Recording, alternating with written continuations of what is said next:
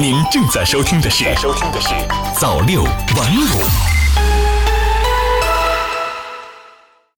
新华社北京六月二日电，外交部发言人赵立坚二日说，美方以莫须有的罪名出台措施，限制中国留学人员赴美签证，是开历史倒车，只会损人害己。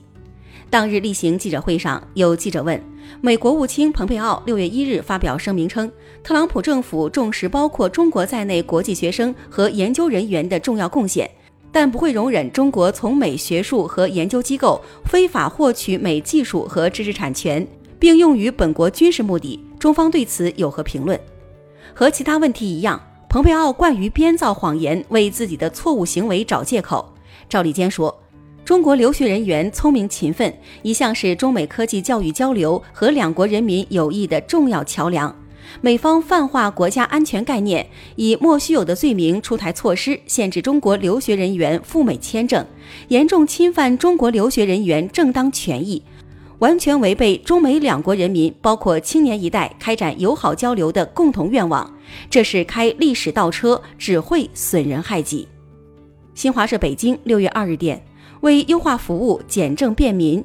中国人民银行二日表示，已会同相关部门认真开展了证明事项清理工作，取消户口迁移证明等十一项证明事项，并对部分规章和规范性文件进行了修订。其中值得关注的是，行动不便、无自理能力等无法自行前往银行的存款人，在办理挂失、密码重置、销户等业务时，其配偶、父母或成年子女作为代理人，不再被要求出具关系证明文件；所在社区居委会、村民居委会及以上组织或县级以上医院，也无需出具特殊情况证明。取消这些证明事项后，银行可以通过与客户约定，采取上门服务方式办理，也可以在风险可控并有效核实客户身份和意愿的前提下，由当事人委托代理人代为办理。中新网消息，六月二日，深圳市人大常委会办公厅发布《深圳经济特区个人破产条例》征求意见稿。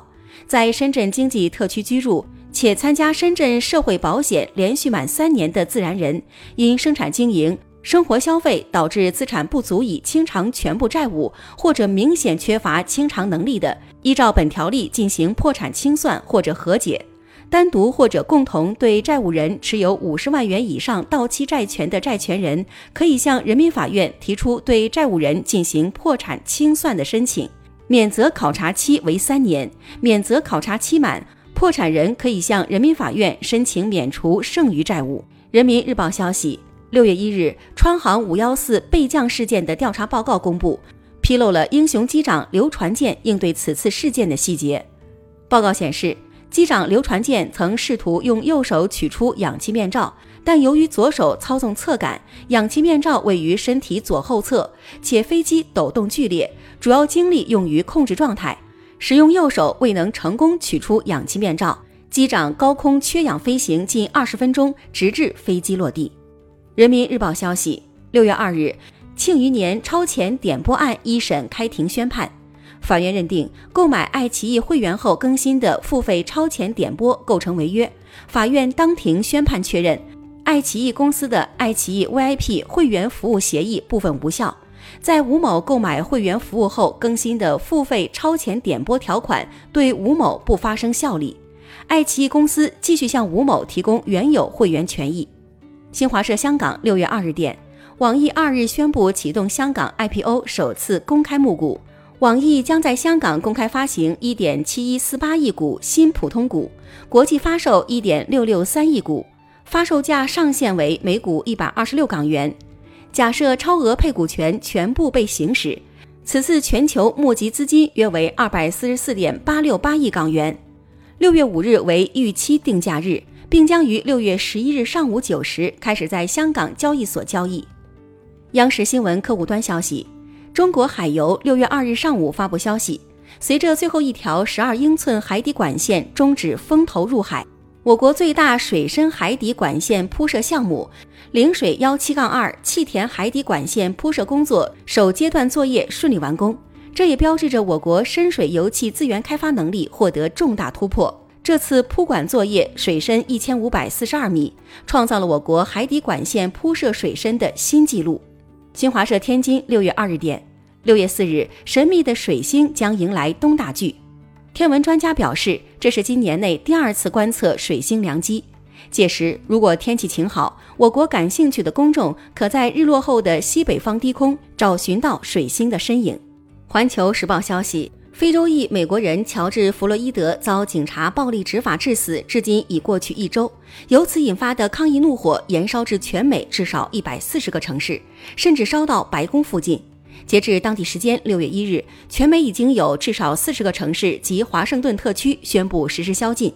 五月三十一日晚至六月一日凌晨，示威者不顾宵禁，聚集在白宫周围抗议，并与军警发生冲突。白宫附近多处起火。白宫被迫关闭所有外部灯光，陷入一片黑暗。美国总统特朗普据称，也继五月二十九日之后，三十一日再次避入白宫地下掩体。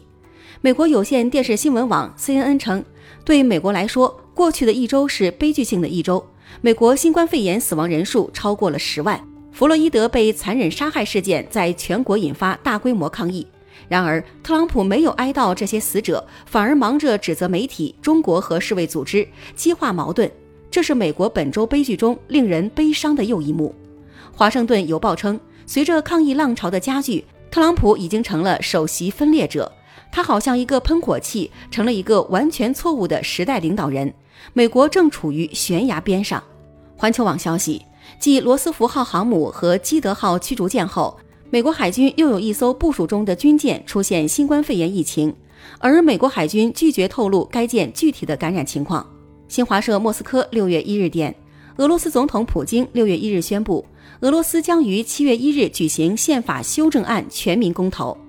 据俄媒体报道，该草案突出了宪政制度和公民人权的重要性，主要包括扩大国家杜马权力、增加公民福利等内容。央视新闻消息。据青瓦台消息，当地时间六月一日晚，韩国总统文在寅同美国总统特朗普通电话。文在寅在电话中就美方邀请韩方出席七国集团 G7 峰会表示感谢，并称愿意接受邀请。文在寅表示，韩方将在疫情防控以及经济发展方面尽其所能发挥作用。环球时报消息，为预防职场骚扰与霸凌，日本从六月一日起正式实施一项新劳动法。据日本时事通讯社一日报道，劳动施策综合推进法修正案首次明确规定，企业管理人员不能利用手中职权欺负员工，如有违反将受到处罚。